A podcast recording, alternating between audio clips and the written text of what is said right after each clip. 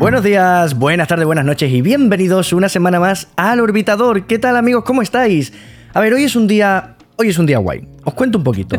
10 de abril de 2019, el Event Horizon Telescope Horizonte de, eh, Telescopio de Horizonte de Eventos publica la primera imagen oficial de un agujero negro. Hablamos de M87 estrella, el agujero negro supermasivo del centro de la galaxia M87. Y tres años más tarde, el 12 de mayo de 2022, se hace lo propio con Sagitario A estrella, nuestro pedazo de agujero negro supermasivo que está en el centro de la Vía Láctea. Y hoy Tatiana, que como no acostumbra a traer más tripulación al orbitador para nada, nos trae un nuevo invitado. ¿Verdad que sí, Tatiana? Pues claro que sí. Eh, el orbitador este año, mm, o sea, ya te digo que lo voy a decir aquí, mi madre me va a matar, pero mi madre me ha dicho, por favor, hazme una lista de todos los invitados que has llevado. me va a matar cuando lo, cuando lo oiga, pero es verdad, ¿eh? está, está la verdad que alto el listón, pero una vez más nos volvemos a superar porque hoy traigo a Iván Martí Vidal, que nació en Alfarrasí, Valencia, estudió física en la Universidad de Valencia, donde se doctoró unánimo cum laude. Pasó dos años en el Instituto Max Planck en Bonn, Alemania, y posteriormente trabajó en el Observatorio Espacial de Onsala, que es el Centro Nacional Sueco de Radioastronomía, y es uno de los nodos del Centro Regional Europeo de ALMA. También ha sido astrónomo del Estado en el Centro Astronómico de Lleves, en España. Actualmente es profesor titular en el Departamento de Astronomía y Astrofísica de la Universidad de Valencia. Ha trabajado en varios proyectos de observación de objetos como supernova, núcleos activos de galaxias o atmósferas estelares. Es miembro de la colaboración Event Horizon Telescope eh, y su coordinador eh, del grupo de polarimetría, Aquí ha desarrollado técnicas avanzadas de procesamiento y análisis de datos en, interferometría que ha sido clave para obtener las imágenes de los entornos de los agujeros negros supermasivos M87, Sagitario Estrella y además es un gran divulgador científico. ¿Qué tal, Iván? ¿Cómo estás? Hola, buenos días, buenas tardes y buenas noches. Buenas, Iván. Muchísimas gracias por estar aquí con nosotros. ¿Qué tal? Gracias a vosotros por invitarme. Para mí es un placer. Oye, pedazo de curro el que haces en Twitter. ¿eh?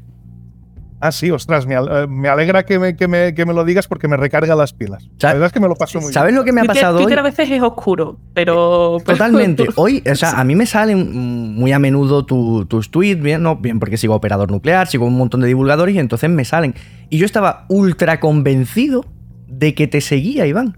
Y cuando he entrado en tu perfil me ponía seguir y digo, no me lo puedo creer. Digo, pues nada, vamos a seguirlo. me he comido todos tus tweets sin seguirte. O sea, esto es como, como ver Netflix pirata. O sea, no cuenta, ¿sabes? No cuenta. bueno, Iván, eh, yo entro. Entro a saco, entro a la yugular. ¿Cómo puñeta se saca una foto de un agujero negro? Ostras, eh, esa es la, gran pregunta. A ver, espérate. Vamos a empezar desde abajo porque si no, esto no. Vamos a empezar por, abajo, por abajo porque, porque tiene su miga. Ahora llegamos a eso, pero yo creo que lo primero que hay que preguntarle es qué es y qué hace el LHT. Bueno, pues el, el, EHT, por lo que hace, volviendo a la pregunta primera, pues sacar fotos de agujeros negros. ya, básicamente lo que tienes ahí que los agujeros negros, eh, digamos los, los, astrofísicos, los de verdad, los que están ahí fuera, eh, son todos muy pequeñitos vistos desde lejos. Claro, o sea, son muy grandes. O sea, el M87 el, horizonte de sucesos es más grande que un sistema solar, o sea, es una burrada de agujero negro. Lo que pasa es que está tan lejos que se ve muy pequeñito. ¿Vale? Pues está lejísimo. O sea, si tú te pones a, comparar tamaños, el tamaño de, ese anillito de luz que todos tenemos ahora en la cabeza, ¿no? Esta famosa imagen de M87, es parecida, pues más o menos sería pues como una, una pelota de tenis o poco más en la Luna vista desde la Tierra. O, o, incluso es más asombroso si lo piensas al revés, un astronauta en la Luna que pudiera mirar a la Tierra y distinguir una piloteta, una pelotita de tenis en la superficie. Hay un partido de tenis desde la luna ah, y poder distinguir un juego. O sea, es, es, tremendo, o sea, es pequeñito, es muy, muy, muy, muy, muy pequeñito. Entonces, claro, sacar imágenes de algo que es tan pequeñito, pues la verdad es que no es, no es, no es fácil, no estaría fácil, muy complicado. Necesitas una buena cámara de fotos, ¿no? Entonces, eh, los que son aficionados a las fotos saben que cuanto más grande es el objetivo, además de captar más luz, pues salen las imágenes más nítidas. ¿no? Hay un, límite en la naturaleza que se llama difracción, que, lo, que, hace es, digamos, limita la, nitidez de una imagen que tú puedas sacar con una cámara de fotos. Necesitas una cámara muy grande. Y para sacar fotos de algo tan pequeñito como un agujero negro, ¿vale? Visto desde tan lejos que lo estamos viendo, para sacar una foto así tan, tan nítida necesitas una cámara de fotos del tamaño de un planeta entero. necesitas, imagínate el pedazo de objetivo que necesitas. Yo lo suelo llamar el telescopio de la muerte. O sea, necesitas un telescopio tan grande como un planeta. como la estrella de la muerte, ¿no? La estrella de la muerte, pero en telescopio. O sea, un planeta que sea un telescopio entero.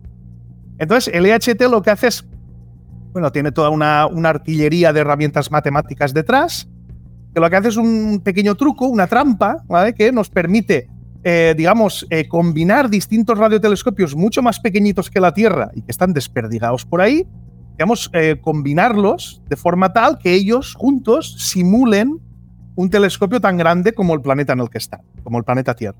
Entonces lo que haces es, a partir de unos poquitos telescopios muy chiquitines, bueno, muy chiquitines, estoy hablándote de, de, decenas de metros, algunos de ellos, ¿no? O sea, tampoco son tan pequeñitos, pero son mucho más pequeños que la Tierra. Y la cosa está que cuando los combinas, pues uno en Europa, otros en Estados Unidos, otro en Hawái, todos esos juntos simulan un telescopio tan grande como toda la Tierra. Esto es lo que se conoce como interferometría, grande, pues Sí, exacto. O sea, la técnica, esa, esa, digamos, colección de herramientas matemáticas que nos permiten combinar esos telescopios y, convertir a la Tierra en un telescopio. O sea, lo que estamos haciendo es eso, es muy bonito. Yo, creo que es casi poesía, ¿no? Conviertes todo nuestro planeta en, en, un único instrumento destinado a ver agujeros negros, ¿no?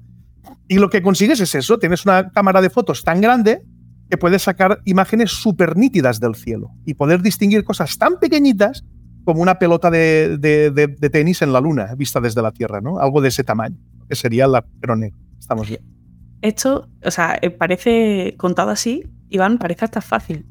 Pero coordinar todos esos telescopios, o sea, estamos hablando de que se ha tenido que tener en cuenta cosas como la deriva continental. O sea, el movimiento de las placas, eso lo tienes que tener en cuenta. Es, eh, no, no, es, brutal. O sea, el modelo que tú necesitas. O sea, tú necesitas conocer la Tierra, la forma de la Tierra, no solo la forma, sino cómo se mueve, cómo cambia la, Tierra, porque está en continuo cambio. La Tierra está cambiando continuamente. La Luna, por ejemplo, la está deformando. No solamente, la Luna no solamente produce las mareas eh, de los océanos que todos conocemos, sino que también produce mareas terrestres. La propia corteza de la Tierra también se está deformando debido a la Luna. ¿No? Y, incluso la presencia de los planetas del sistema solar también está alterando la trayectoria de los rayos de luz, etcétera. O sea, tienes que tener en cuenta, con un nivel de finura tremendo, la forma y el movimiento de la, de la Tierra. Y, no, es, no es sencillo, ¿eh? es muy complicado. Imagínate que estamos hablando de medir distancias entre Europa y Estados Unidos, o entre Estados Unidos continental y Hawái, o el Polo Sur. esas distancias las necesitamos conocer con precisiones de milímetros a milímetros. ¿no? Y, claro, te das cuenta de lo, de lo, difícil que es, ¿no? Es complicado. O sea, estamos... Además, el tiempo, el tiempo no va igual, no va al mismo ritmo. Tienes que tener en cuenta también eh, la deriva del tiempo, etcétera. a diferentes alturas, evidentemente, y entran ahí los efectos relativos. O sea, que estamos 100% seguros de que la Tierra no es plana, ¿no? No, no, que va. Yo, estoy midiendo la forma de la Tierra prácticamente todos los días y te aseguro que tiene de todo menos plana, vamos. no te preocupes que ya habrá quien nos rebata esto en los comentarios, ¿no? Seguro. bueno, afortunadamente la audiencia de este podcast es gente culta. Pues eso ya descarta a todos los terraplanistas automáticamente. Muy bien, pues, pues eh, eso o sea, para coordinarlos, ya hemos dicho, aparte de las distancias, has dicho también el tiempo. Eh, usáis relojes atómicos, si no me equivoco, para llevar la hora clavada en todas partes a la vez. Sí, exacto. Cada telescopio tiene un reloj atómico conectado. Eh, eh, esta técnica lo que tiene es que los radiotelescopios están tan lejos unos de otros que no podemos combinar las señales usando fibras ópticas, por ejemplo. No es práctico, están demasiado lejos unos de otros. Así que cada uno graba su señal de manera independiente a los demás. Entonces, para combinarlas bien, necesitamos que la forma en la que, digamos, grabamos la señal sea a un ritmo constante, ¿no? Y que sea exactamente el mismo ritmo que estás grabando en todos los telescopios. Tienes que usar relojes atómicos, tienes que corregir el efecto Doppler también, mm. eh, porque, claro, la Tierra no solo es que sea redonda, es que está girando. Entonces, unos telescopios se acercan al agujero negro mientras otros se están alejando. Entonces tienes que corregir también ese efecto para, digamos, eh, hacer que unos relojes vayan un poquito más rápido y otros un poquito más despacito. Eso ya después se hace offline, puedes hacerlo offline. Y después ya, pues, de manera, sincronizar el frente de ondas que se está llegando del espacio exterior para que todos los telescopios coincidan en el tiempo, en el tiempo que están, están, que están grabando. eh, y son relojes atómicos, pues básicamente son máseres de, hidrógeno, son relojes atómicos muy buenos, eh, tecnología, digamos, no es tecnología punta, pero es tecnología bastante chula, eh, y que nos asegura, pues eso, que la, coherencia del frente de ondas que está llegando del espacio, pues se mantenga a lo largo y ancho de todo el planeta Tierra. No, la verdad es que es un trabajo muy duro, muy difícil, de muchísima precisión, y te iba a preguntar, oye, esto ha empezado, se hace, forma esa colaboración de distintos observatorios, se sacan las fotos de M87, de Sagitario A y la mm, colaboración se disuelve, como que no va a seguir trabajando por lo menos a corto plazo, ¿no? No, que va, no, no, no, no, la, colaboración la colaboración está más viva que nunca. O sea, digamos, el, pistoletazo de salida fue sacar estas dos imágenes. Eh, pero claro, ahora la historia es cuando está empezando, ¿no? Esto es, a mí me gusta llamarlo que es el primer fotograma ¿no? de, la película que, estamos grabando, ¿no? que da entender el porqué de estas imágenes, ver la dinámica, cómo cambian o si cambian en el tiempo, cómo lo hacen. Hay que observar a otras frecuencias. Estamos observando solo una frecuencia. Es como ver un, un solo color del agujero negro. ¿no? Pero toda esa emisión tiene un espectro. Entonces hay que, tenemos que mejorar los instrumentos, añadir más telescopios para que las imágenes salgan más nítidas, ¿no? salgan con mayor fidelidad y no solamente tener imágenes, sino películas, ver cómo se está alimentando el agujero negro, cómo nace esos chorros relativistas que salen de ahí disparados. O sea, quedan muchas preguntas por, resolver todavía. O sea, vamos y a no ver solamente más estos dos agujeros negros, hay más agujeros negros que también tenemos que observar. Esa, esa es una pregunta que yo tenía. ¿Cómo se escoge a cuál se le dispara primero? Como, claro, o sea, llega, eh, llega el, jefe y dice, oye, M87. o, ¿cuáles son los pasos? Para, porque hay muchos. Pues lo que hay que hacer primero es eh, ver lo que te esperas ver. O sea, hacer un cálculo de cómo de grande va a verse la sombra de ese agujero negro. ¿Eh? Porque claro, los agujeros negros que, que son muy masivos, pero que están súper, súper lejos, se van a ver tan pequeñitos que ni siquiera el EHT, el Evento Horizon Telescope, va a poder ver las sombritas. O sea, hay que seleccionar qué agujeros negros van a tener unas sombras suficientemente grandes como para poder resolverlas, para poder verlas con el, con el EHT. Entonces, para, digamos, el tamaño de una sombra de un agujero negro viene determinado por dos cosas. Uno es la distancia a la que está, o sea, cuanto más lejos, más pequeño lo ves. Y otra cosa es la masa que tiene el agujero negro. Cuanto más masivo es, más grande es el horizonte de sucesos y por lo tanto más grande será la sombra que tú veas. ¿no? Entonces, eh, distancias eh, hoy en día en astronomía las podemos medir de distintas formas, ¿no? Se puede dar dos o tres podcasts podcast diferentes explicando cómo se miden distancias en astronomía desde las cefeidas y tal. Sí, sí, estuvimos hablando, hicimos un capítulo de, medición de distancia. la verdad es que es, lo complicado es, fascinante, es un tema fascinante. Y masas de agujeros negros también las podemos estimar, o sea, igual no las podemos saber con mucha precisión, en algunos agujeros negros sí se puede saber con muchísima precisión, pero nosotros los podemos estimar, pues por ejemplo, viendo cómo se mueven los, los, las, digamos, las estrellas o el gas ¿no? en, la zona central de las galaxias. O sea, cuanto más rápido se mueva eso, significa que más masivo es lo que hay en el centro, ¿no? Porque más rápido tienes que ir para aguantar el tipo a la gravedad que está generando, ¿no? Entonces, hay formas indirectas de estimar las masas. Entonces, una vez tienes un estimado de masa y un estimado de distancia para todo un conjunto de agujeros negros, pues tú seleccionas cuáles, digamos, em, en cuáles esperas ver las sombras más grandes. Y a esos son a los primeros que vas a disparar, ¿no? Porque son los que en principio deberían producir imágenes más grandes y que se vieran mejor con el, con el EHT. Mira, pues, eh, anda que no, ¿eh? Claro, y aquí la gente en el comité ese diciendo, pues mira, este. Claro, y la gente diría, bueno, pues ¿y por qué empezasteis con M87 en lugar de con Sagitario A, ¿no? Por eso de que estaba cerca Sagitario A, estrella, ¿no? Está en nuestra galaxia. Sí, está muy cerca. Yo, me atrevo a decir que está demasiado cerca incluso. Y de hecho esa es la causa. Esa es la causa principal por la que primero sacamos la imagen de M87. O sea, M87 y Sagitario A están observados en la misma campaña. O sea, las, observaciones están tomadas no al mismo tiempo, pero casi. O sea, en los mismos días que duró la campaña. En cambio, M87 a los dos años de observar ya habíamos sacado la imagen y de Sagitario A tardamos el doble, tardamos cuatro años, ¿vale? Y no, y no es que no hiciéramos nada con Sagitario A mientras hacíamos de M87, lo hacíamos, trabajábamos todo al mismo tiempo. Han sido unos años brutales, ha sido una locura el trabajo en la colaboración EHT. El problema de Sagitario A es que, es que mm, o, la razón por la que hemos sacado primero la imagen de M87 es que Sagitario A es muy puñetero. O sea, es un agujero negro que es, en términos absolutos, es muy pequeñito, o sea, su horizonte de sucesos eh, es del orden de, estamos hablando de escalas temporales del orden de minutos luz, o sea, la, fuente cada pocos minutos está cambiando completamente, porque es muy pequeñito. Entonces, claro, aquello, el gas que está alrededor del agujero negro se está moviendo casi a la velocidad de la luz. Si aquello es muy pequeñito, pues la imagen entera te cambia para cada pocos minutos. Ahí hay órbitas que duran pocos minutos, ¿no?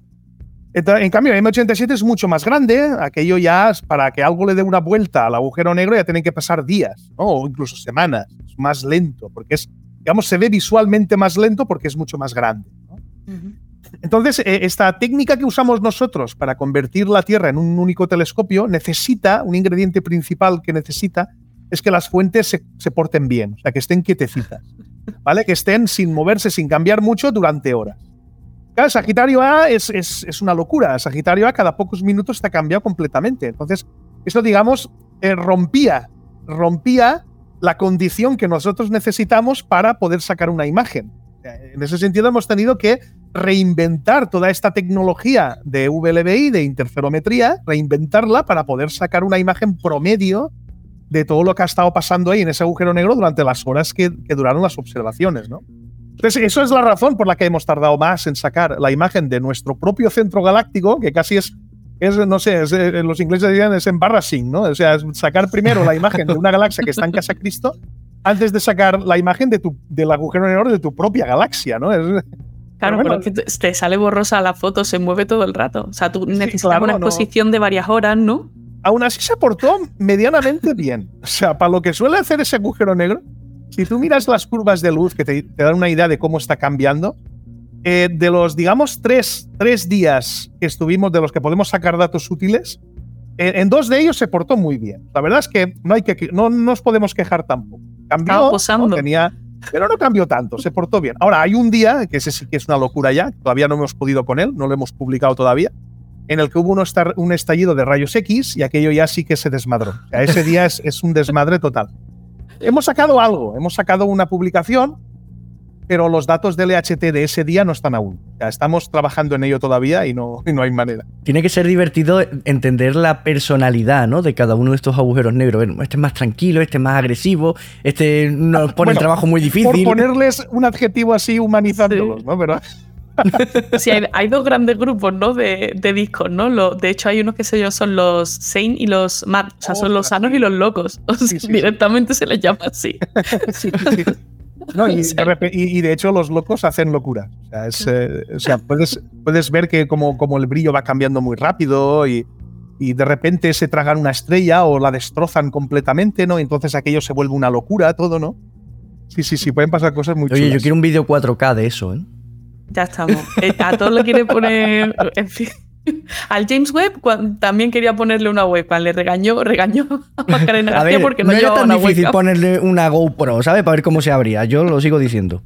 Bueno, bueno eh, igual, igual eh, tenemos un, equipo de, de, de, de, um, de outreach, de divulgación en la colaboración, y sí que, sí que hemos hablado de hacer vídeos ¿no? de los propios telescopios y tal, y algo hay de hecho. Si vas a la página web del, del EHT, Ahí hay material para periodistas o para, o para aficionados y tal. Y sí que hay fotos, hay vídeos.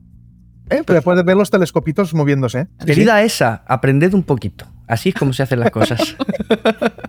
Yo quiero aclarar un punto que considero que es muy importante porque eh, cuando la gente empieza a navegar por todo esto de cómo se tomaron estas imágenes y demás, puede encontrarse, porque yo me lo he encontrado, en sitios donde se habla de de que en las imágenes que se toma hay como huecos que hay que rellenar y, que, y claro, hay veces que no se explica muy bien y dicen cosas como eh, se desarrollan algoritmos para rellenar esos huecos y tal, y me da miedo que haya personas que piensen que la mitad de la imagen está inventada.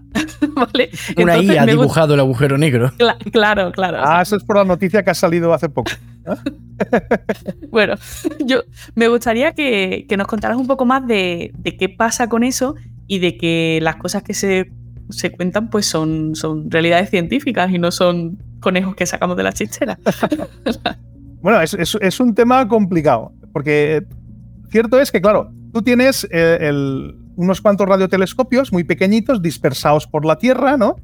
Y estoy diciendo que tú estás convirtiendo toda la Tierra en un telescopio. la pregunta que surge inmediatamente es, bueno, y aquellos sitios donde no hay radiotelescopios, en los océanos, en las partes continentales donde, donde hay campo y tal, donde no hay radiotelescopios, ¿ahí qué ocurre? O sea, ¿cómo conviertes toda la Tierra en un telescopio? ¿No? Si, si solamente tienes siete u ocho radiotelescopios pequeñitos distribuidos por ahí. O ¿qué pasa en los océanos y tal? Ya tengo los periquitos. ¿Cómo me estarán oyendo ahí? Quieren participar, no pasa nada. Sí, también quieren participar. Eh, claro, eso, eso, esas zonas donde no hay radiotelescopios observando, eh, en realidad son huecos. Son esos famosos huecos que digo yo que hay que rellenar, ¿no? Eh, claro, la, la, gracia de todo esto, lo que hace que esta técnica funcione, es que esos huecos no son huecos en una imagen, son huecos en una cosa muy rara que se llama transformada de Fourier de la imagen, ¿vale? Eh, no sé si irme a otra habitación porque ahora están los periquitos poniéndose.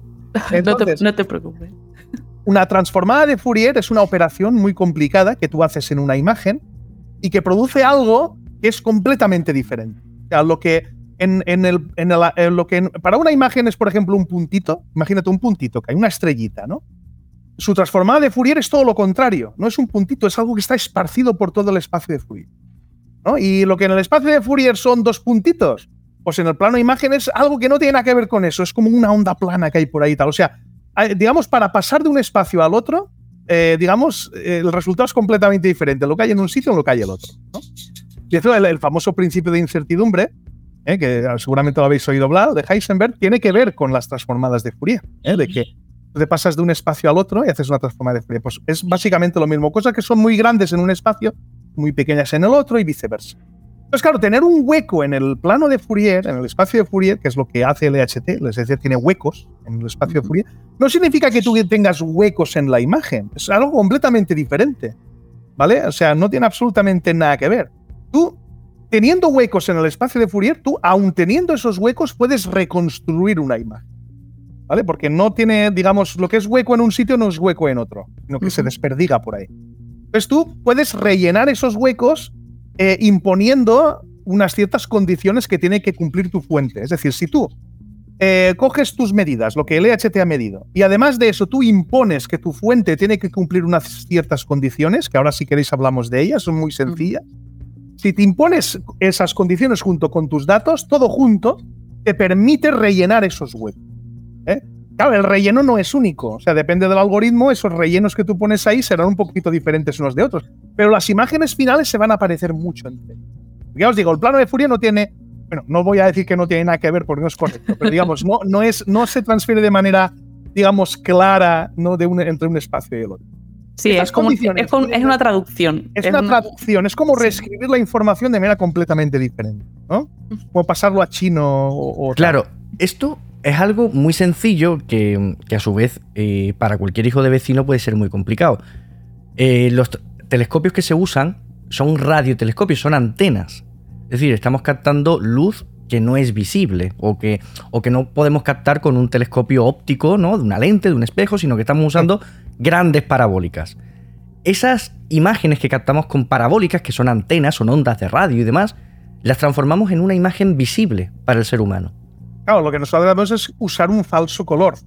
Nosotros no podemos poner una imagen, eh, imprimir una imagen que emita ondas radio, porque aunque lo hiciéramos no la veríamos. No la veríamos, claro. Nosotros solamente vemos en el rango visible. Eh, esa es una cosa, eso es un, punto importante. O sea, las imágenes que publica el Event Horizon Telescope no están hechas de luz visible, es luz radio. Necesitaríamos ojos radio, mucho más allá del infrarrojo, ¿no? mucho más bajo que el infrarrojo para poder ver esa luz. Entonces lo que hacemos es imprimirla en un color falso. Y esas transformadas de Fourier son las que permiten eh, transformar esas ondas de radio en una imagen visible, ¿no? Por así decirlo. No, no exactamente. O sea, esas, esas transformadas de Fourier nos permiten pasar de lo que mide el Event Horizon Telescope, Lo que, de lo que mide el Event Horizon Telescope, nos permite construir una imagen. Pero esa imagen es una imagen en radio, es una imagen hecha de radioondas, ¿vale? Es la emisión radio de ahí. Tú cuando esa imagen la quieres ver tú con tus ojos de ser humano, necesitas imprimirla en un falso color. Eso es un proceso completamente diferente al propio mecanismo de reconstrucción de la imagen. tú reconstruyes una imagen a partir de lo que el EHT ha medido y una vez tienes esa imagen, tú tienes que verla, ¿no? Claro. nosotros lo que hacemos es imprimirla en falso color. Eso ya es otro proceso. Nosotros tuvimos nuestras discusiones. ¿Qué color usamos? Ay, el azul, el otro. Ay, el naranja a mí me gusta más. O sea, básicamente es elegir un color, pero no, no tiene ningún misterio. O sea, es el color anaranjado que estamos usando. No tiene nada que ver con el color real que hay ahí, porque en realidad no, no es ni de hecho un color, es una frecuencia radio. Es una frecuencia en radio que tú tienes que ponerla como un color para poderla ver. es lo único que.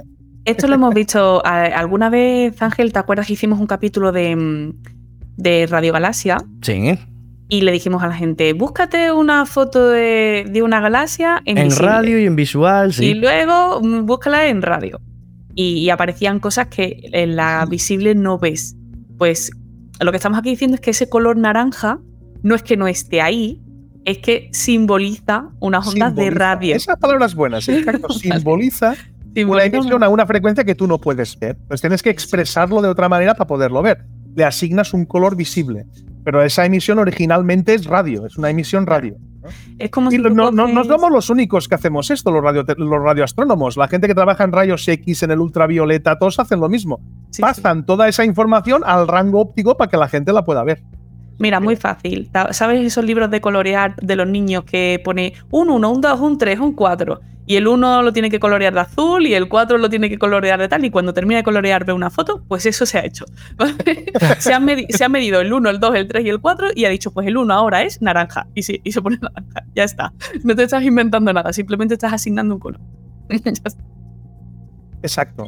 Y, la forma en la, que, en la que construimos esas imágenes, el problema ese de los huecos, es, en realidad es, son algoritmos difíciles, son eh, algoritmos matemáticos muy complicados, pero las ideas que hay detrás son súper sencillas. O sea, tú imagínate que yo te dijera que eh, la imagen que tú vas a obtener, eh, le puedes imponer que sea positiva, que, que, la intensidad que hay ahí valga como mucho cero. O sea, que tú no puedes tener una intensidad negativa, tú no puedes tener un brillo negativo. Eso es obvio, o sea, ostras, es, una necesidad física. El radiotelescopio está recibiendo energía, no la está emitiendo, ¿no? Está recibiendo algo que es positivo, ¿no? Entonces, la imagen va a tener que tener intensidades positivas. De hecho, las intensidades negativas, voy a decir ahora que no es algo que no es del todo correcto, pero no me voy a meter en camisa de once varas, las, las intensidades negativas no existen, ¿no? Eh, juraré que no lo he dicho, pero bueno, para, para, digamos, para el nivel en el que estamos hablando, las intensidades negativas no existen. Entonces, puedes imponer, esas son las imposiciones de las que hablaba antes, puedes imponer que tu imagen tenga que ser como mucho, o sea, como, como valor muy, muy, muy, muy, como valor, digamos, extremo por debajo, cero. O sea, que tenga que ser o cero o positiva. Esa es una imposición clásica que nosotros ponemos a las imágenes. Otra imposición, porque sea compacta. Vas a hacer una, una imagen de algo pequeñito, pues no va a estar esparcido por todo el cielo, va a estar concentrado ahí, ¿no? O sea, son tipos de condiciones que tú impones y que te ayudan a rellenar esos huecos ¿eh? donde el EHT no está observando. fijaos que son condiciones de andar por casa. No es nada ahí súper, digamos, súper elaborado, ¿no? Sí que hay otros métodos, otros algoritmos, como el de esta imagen que ha salido publicada hace poco, que ya tienen, digamos, condiciones mucho más elaboradas, ¿no? Que tenga que haber un anillo, tú entrenas a una inteligencia artificial cargándola ahí de imágenes sintéticas, de simulaciones de agujeros negros, entonces ella aprende a ver eso. Son cosas mucho más curradas, pero los algoritmos clásicos de los años 80 que seguimos usando hoy en día y que de hecho se usaron para sacar la imagen original, la que publicamos en 2019, son algoritmos con ideas súper sencillas. Las ideas que hay detrás son tan sencillas como eso. Vamos a imponer que la imagen sea positiva, que no tenga intensidades negativas, que sea compacta, ¿no? que tenga, eh, digamos, una, una, cierta suavidad, ¿no? que digamos la, la, imagen más sencilla posible que sea compatible con los datos. Ese tipo de este tipo de imposiciones que son muy plausibles, que son de sentido común, es lo que nosotros imponemos, ¿vale? Para que eso, junto con los datos, resulte en una imagen. Digamos, esa es la manera de rellenar esos huecos donde el EHT no, no está observando. Imponer ese tipo de condición. Y así se construye un telescopio del tamaño de un planeta sin tener telescopios en todas las partes del planeta. con un poquito de imaginación, con matemáticas e imaginación. Matemáticas son las que te ayudan a tomar las medidas y medir la forma de la Tierra, que la necesitas saber con mucho detalle, no sé qué. Y después, imaginación quiero decir, claro, voy a, voy a imponer ahora restricciones a esa fuente que estoy observando que me ayuden a rellenar los huecos en el espacio de Fourier, ¿no? Para poder sacar una imagen. Fíjate, ¿eh? yo eh, creo, creo que he visto por ahí que el EHT dio un salto cuantitativo enorme cuando se, se, une ALMA, ¿no? al HT. Y eso, em, ahí había un pequeño problema de compatibilidades que creo que estuviste precisamente en el centro de la solución de, de ese problema. Cuéntanos un poquillo. Sí, aquello fue, sí, fue una experiencia muy, muy chula. Me lo pasé muy bien, la verdad. Ahí eh, el problema que tiene la, el, EHT es que observa frecuencias muy altas. Tú tienes que observar las frecuencias radio, sigue siendo radio, pero es radio a frecuencias muy altas. Estamos hablando de, de 230 gigahercios o incluso ahora mismo, en estos mismos momentos, mientras estamos hablando, el EHT está observando a 340 y pico gigahercios, o sea, más todavía de lo que observamos en 2017. O sea que vamos a sacar imágenes más chulas dentro de poco. Dentro de poco igual son dos años. Tenemos primicia. esas, no, ahora mismo está observándose mientras hablamos. Eh, entonces, eh, esas frecuencias tan altas tienen la pega de que la atmósfera es muy salvaje. ¿Vale? La atmósfera, digamos, las gotitas de agua, de vapor de agua que hay en la atmósfera, pues nos fastidian mucho a los astrónomos, ¿no? Y, esas frecuencias tan altas son frecuencias donde la estabilidad atmosférica es, es muy mala. ¿vale? Entonces, si tú no tienes un telescopio como ALMA, que sea súper sensible, que esté en, una de las zonas más secas del mundo, ¿no? En el desierto, en la planicie de Chagnantora, ahí arriba en el desierto de Atacama, y que tenga muchas antenas y tal, si no tienes algo tan excepcional como eso, sacar una imagen como la de la EHT es básicamente imposible. O sea, tú necesitas que al menos un elemento del EHT, o sea, de todos los radiotelescopios que hay en el EHT, que al menos haya uno, que es lo que nosotros llamamos la Anchor Station, o sea, la, la estación ancla, ¿no? Sea tan bueno, tan bueno que él solito ya, vamos, vamos, sin ayuda de nadie, capte la onda sin ningún problema ni nada. Entonces las otras, los otros telescopios, digamos, eh, se, atan con, con, esa, con esa estación ancla, ¿no? O sea, se atan con ella y, esa estación ayuda a que los demás telescopios vayan a su sitio. O sea, estoy hablando de una manera así muy... No, pero se está, entendiendo. ¿no? Entonces, que al menos uno de los telescopios tiene que ser súper bueno. Entonces, claro, ahí todos los telescopios son buenos, pero digamos, ALMA es el mejor de todos. Además, con diferencia, estamos hablando de más de un factor 10 en sensitividad, si lo comparas con cualquier otro telescopio del EHT. O sea, es, está, juega en otra división. ALMA está jugando en otra división. Entonces, en el momento en el que ALMA entra en el EHT, ahí, claro, ahí todo el mundo dijo, ¡guau! Por fin vamos a poder sacar imágenes de agujeros negros y tal. Pero claro, Alma tenía un problema y es que el, diseño, tal y como está pensado Alma, no podía unirse tan fácilmente al, Event Horizon Telescope, porque sus receptores estaban configurados de manera completamente diferente. Tú no podías simplemente grabar los datos aquí y allá y combinarlos y ya está. había un problema, digamos, básico de diseño que impedía eso. Entonces, claro, adaptar ALMA para, para que pudiera unirse al EHT era muy caro. O sea, tenías que tocar todos los receptores de todas las antenas, el Observatorio Alma ya dejó muy claro que a mí no me vas a tocar ningún receptor, ¿vale? Yo participo en el EHT, muy bien, todo lo que tú quieras, pero no me toques nada. ¿Vale? Tú pones ahí tu reloj atómico, tus cosas, pero yo no me quiero que de lo que haya instalado, no quiero que me toques nada. Entonces, esa fue la condición que puso Alma. Entonces era un problema gordo, porque eh, no sabíamos cómo afrontar aquello. Incluso hubo voces que decían, bueno, pues nada, nuestro gozo en un pozo, al final Alma no podrá participar, ¿no? Por este estúpido problema de diseño, ¿no? Que no nos deja tal. Y entonces mi contribución fue pensar una solución que sin tocar ni un solo receptor pudiera resolver ese problema de diseño y haciéndolo por software. De una manera, digamos, un poco intrincada y con unas matrices especiales de calibración y tal, intentar hacer un bypass de ese problema. Era una cosa que no se había hecho nunca, era un, algoritmo que, incluso había gente, expertos en VLBI, amigos míos, que decían que no iba a funcionar, ¿no? Eso no puede funcionar porque no has tenido en cuenta el factor de ruido y la de coherencia y tal. Y digo, bueno, yo creo que sí, que va a funcionar. Y mis, ecuaciones me dicen que sí. Así que habrá que probarlo. Eh, entonces, no tenía yo muchos apoyos en aquel entonces. ¿eh? Alma no estaba dispuesta a hacer una observación así de, de, prueba para ver si funcionaba o no. Así que lo que hicimos fue hacerlo con otros, con otros telescopios, intentar simular un, un, un pequeño alma usando otro radiotelescopio hackeamos un receptor y tal para que lo hiciera, tomamos unas observaciones, aplicamos esa ecuación o esa serie de ecuaciones y funcionó. Y aquello fue, digamos, wow, oye, sí, ¿ves? Problema resuelto. ¿Ves cómo te dije que funcionaría? ya demostramos que funcionó, lo publicamos y tal, toda la gente es contenta y digo, bueno, pues ya está, ya tenemos la solución a ese problema. Hubo otros problemas, ¿eh? o sea, no fue el único, hubo otros. Ahora, ¿cómo pones tú el reloj atómico ahí? ¿Cómo haces que la electrónica de ALMA se hable con la de VLBI? hubo otros problemas, pero no eran, digamos, tan fundamentales como ese. ¿no? Entonces ese problema fundamental, una vez se resolvió, ya abrió el camino para que todo ese proyecto acabara, ¿no? Y entonces Alma pudiera por fin unirse al, al, al, al EHT, al Event Horizon Telescope. ¿Has dicho hackear? ¿Eso es literal? O sea, te es, es literal. ¿No tenías permiso? No tenía permiso. O sea, era una cosa que yo trabajaba en el observatorio de Onsala, en Suecia, y lo hice sin que se enterara el jefe. O sea, yo tenía ahí un, un amigo mío que era que, que era, estaba de operador en el telescopio. Fue durante una sesión de pruebas. Normalmente antes de observar reservan una, unas cuantas horas, bueno, y después también, es antes y después, reservas unas horas para hacer unos tests y tal. Entonces, durante esos tests, y yo les dije, mira, como tenemos unos minutos extra, voy a subir arriba al foco del telescopio con una escalera y voy a hackear el receptor. Básicamente fue quitar uno de los componentes de la electrónica para que, digamos, eso simulara un telescopio de alma. Y me dijo, ostras, pues si se entera el jefe, digo. Eh, Porque no, no se entere. No, no, se, tiene por qué enterarse.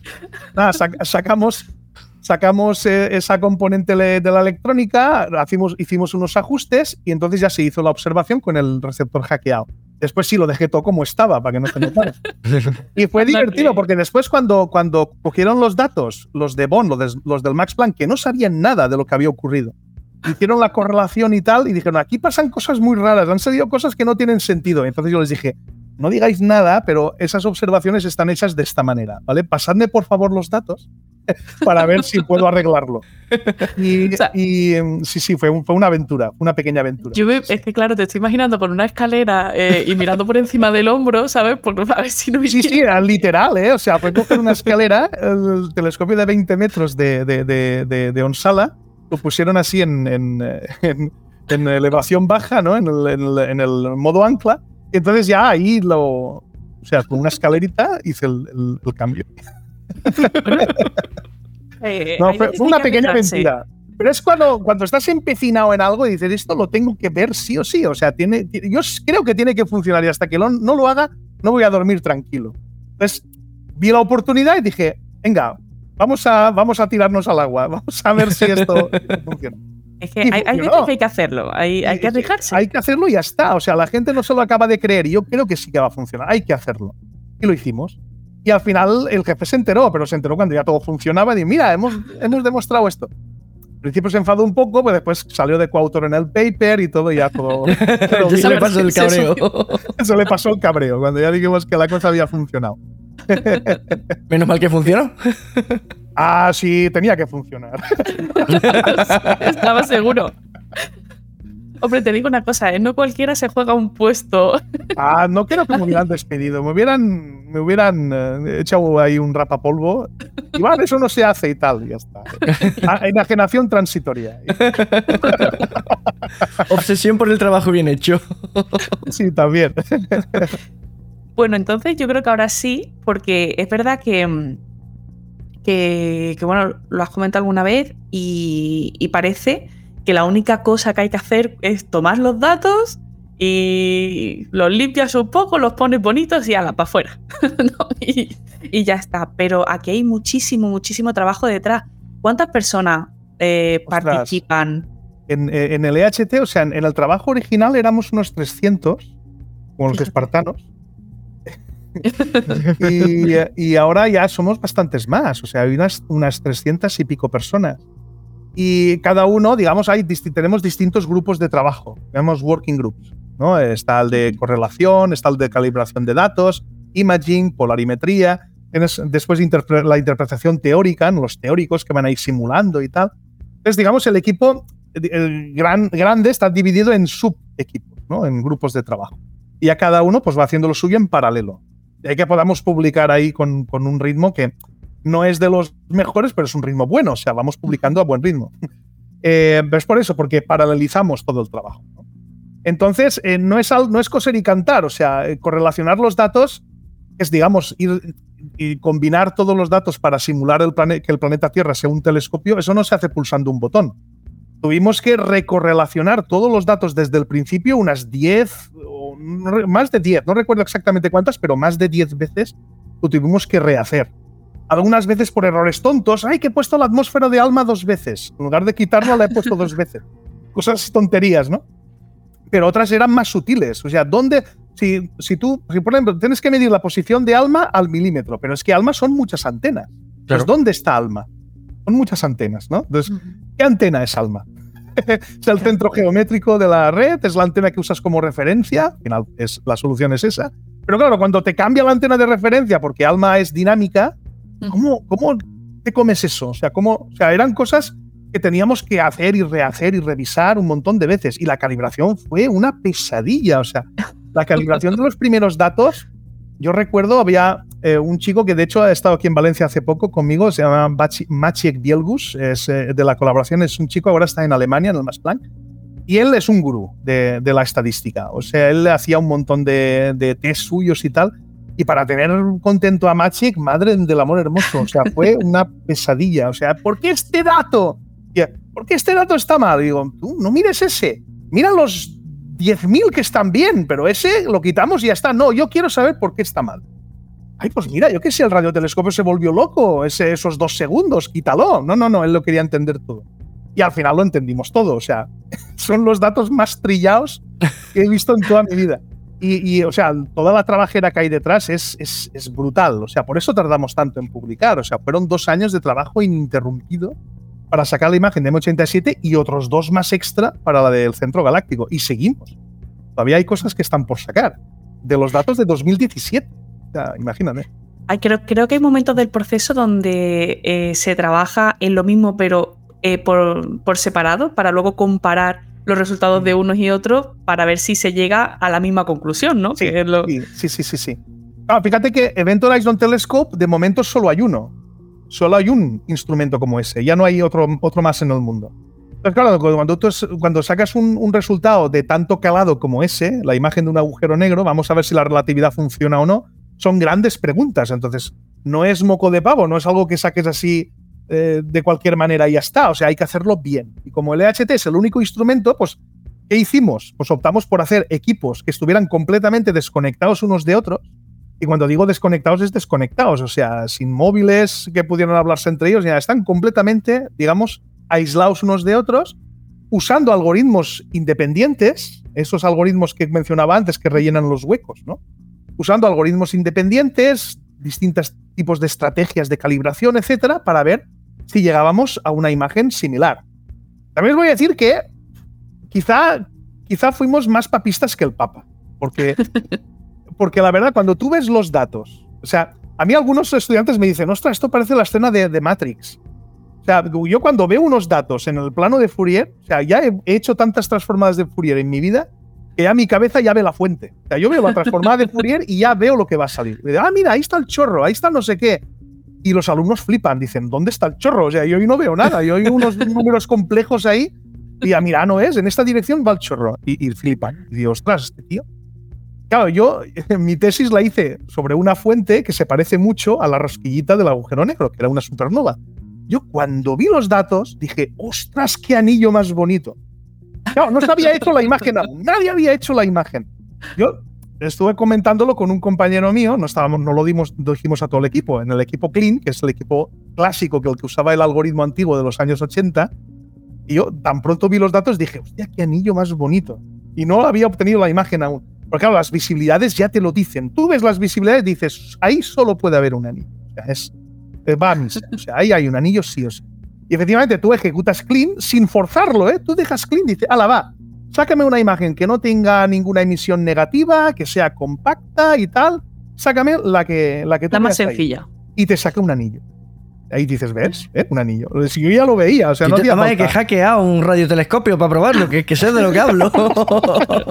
La verdad es que fue muy bonito cuando tú ves eso y, el compañero mío, que es todavía más friki que yo, me dijo incluso el tamaño del anillo. Ah, sí, tiene no sé cuántos microsegundos de arco aproximadamente. dije, ostras, esto ya es nivel, tío. Eh, cuando ve el rebote de las visibilidades, ¿sabes? no solamente vio que había un anillo, sino que sacó más o menos el tamaño.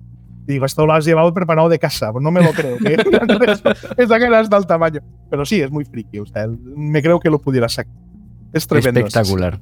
Espectacular. Ahí en, Netflix hay un documental muy bonito que es cortito realmente y no profundiza demasiado en cómo funciona el EHT, pero sí que explica de forma muy visual, porque claro, aquí con lo que tú nos has contado, Iván, o sea, esto es maravilloso, pero para la gente que no solamente lo quiera escuchar, sino que quiera ver y ponerle cara a esas 300 personas que estaban ahí, a los 300 espartanos del EHT, ese documental de Netflix está muy bien, está muy bien.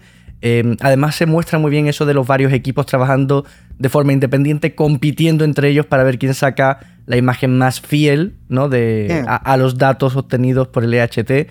Se, explica un poquito cómo funcionan los radiotelescopios.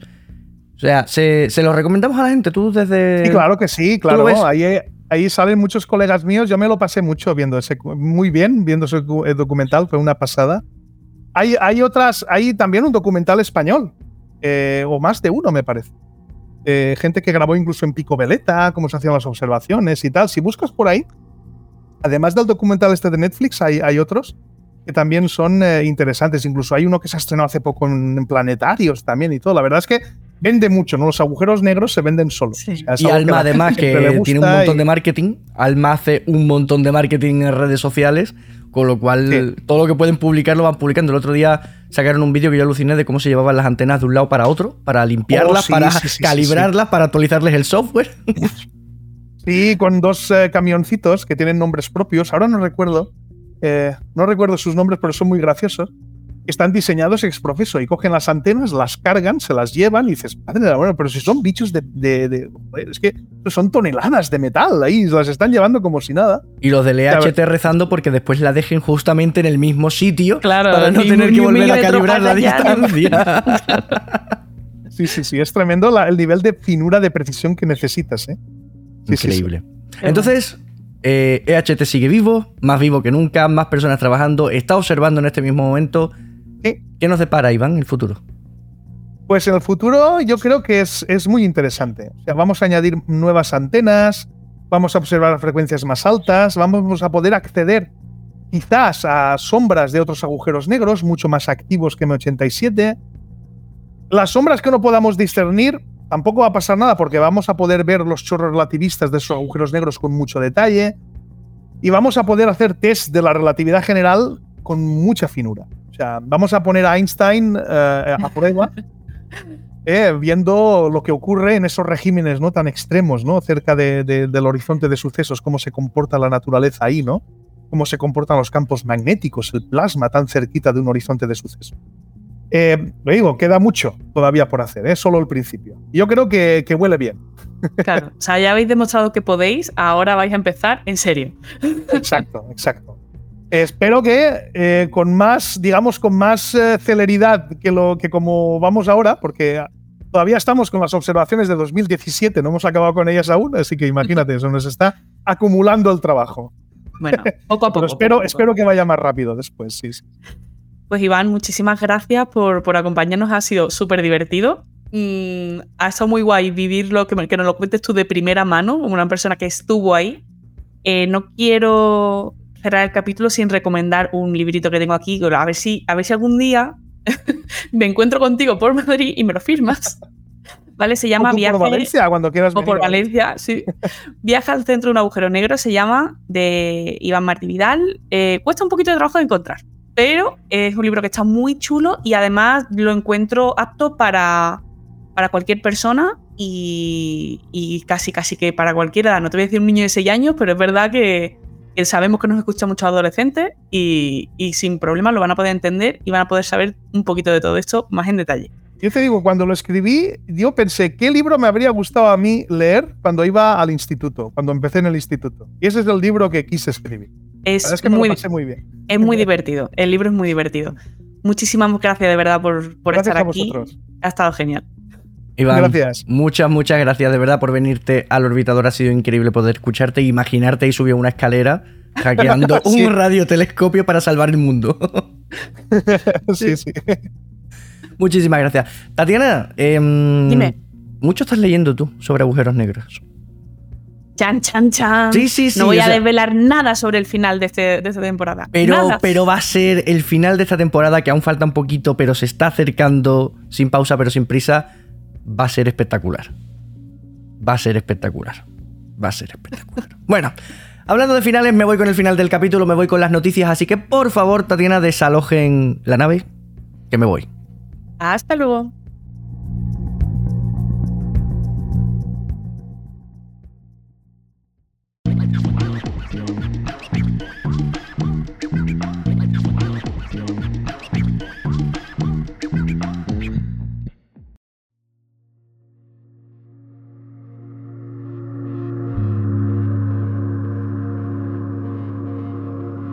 Y empezamos esta sección de noticias con malas noticias para SpaceX. La FAA ha suspendido los permisos para nuevos lanzamientos de la Starship hasta que se termine la investigación sobre el impacto de la última prueba en la que el cohete más potente del mundo destrozó la plataforma de lanzamiento superando en mucho los límites de seguridad establecidos originalmente. Nuevos detalles sobre el informe que envió SpaceX a la FAA para conseguir la autorización para el lanzamiento demuestran que muchos datos fueron maquillados para minimizar el impacto que tendría el lanzamiento. Algunos de estos datos eran de simulaciones realizadas en el año 2019, cuando el cohete era un 20% menos potente de lo que es hoy día. Según el analista SG Hone, estos detalles solo pueden ser clasificados como incompetencia, ignorancia voluntaria o actitud temeraria que podría haber acabado con un desastre tan grande como la explosión del N1 soviético, la mayor explosión no nuclear de la historia de la humanidad. Varias ciudades cercanas han sufrido daños como consecuencia del impacto sónico del cohete, ventanas rotas y cimientos de casas particulares dañados por culpa de las vibraciones excesivas que SpaceX aseguraba que no iban a ver.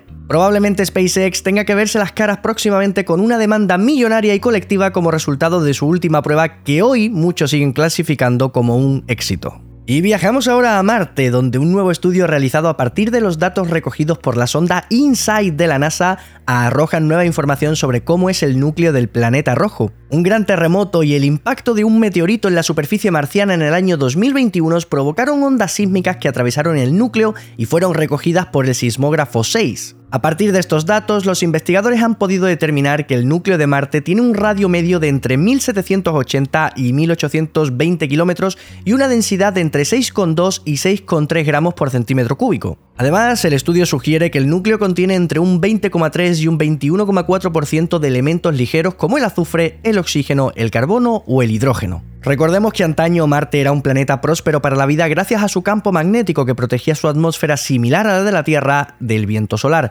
Cuando el núcleo de Marte se enfrió, este campo magnético desapareció y el Sol convirtió al hermano de la Tierra en el rojo y árido planeta que conocemos hoy. Este nuevo estudio ayudará a los científicos a determinar mejor cómo evolucionan distintos planetas formados originalmente con los mismos materiales y así entender mejor qué planetas son más capaces de albergar vida más allá de nuestro sistema solar. Y terminamos con una noticia que viene de la mano de nuestro invitado de hoy. El EHT ha capturado por primera vez una imagen directa de la base del chorro relativista que nace en algunos agujeros negros supermasivos. M87 estrella es un agujero negro supermasivo ubicado en el núcleo de la galaxia M87. Este núcleo es lo que se denomina un núcleo galáctico activo, ya que su agujero negro supermasivo se está tragando materia circundante a su horizonte de eventos. Este disco de materia viaja a velocidad velocidades relativistas cercanas a la velocidad de la luz, provocando que emitan grandes cantidades de radiación que es conducida a través del campo magnético del propio agujero negro y lanzada al espacio en un potente chorro. Las nuevas imágenes sugieren la presencia de fuertes vientos asociados al flujo de acreción en el interior de la ergosfera del agujero negro. Con noticias así es inevitable que no me acuerde de Stephen Hawking y de cuánto estaría disfrutando con todo este nuevo conocimiento que estamos adquiriendo sobre los agujeros negros. Y por mi parte nada más, muchas gracias por volar con nosotros un día más y por tus likes y me gustas que cada semana hacen que este podcast esté un poquito más alto en los rankings de podcast de ciencia de todas las plataformas. Me pregunto cuál será nuestro próximo invitado, qué extraña región del universo visitaremos el próximo día. La semana que viene lo sabremos. Hasta entonces, como siempre, desde Control de Misión, corto y cierro.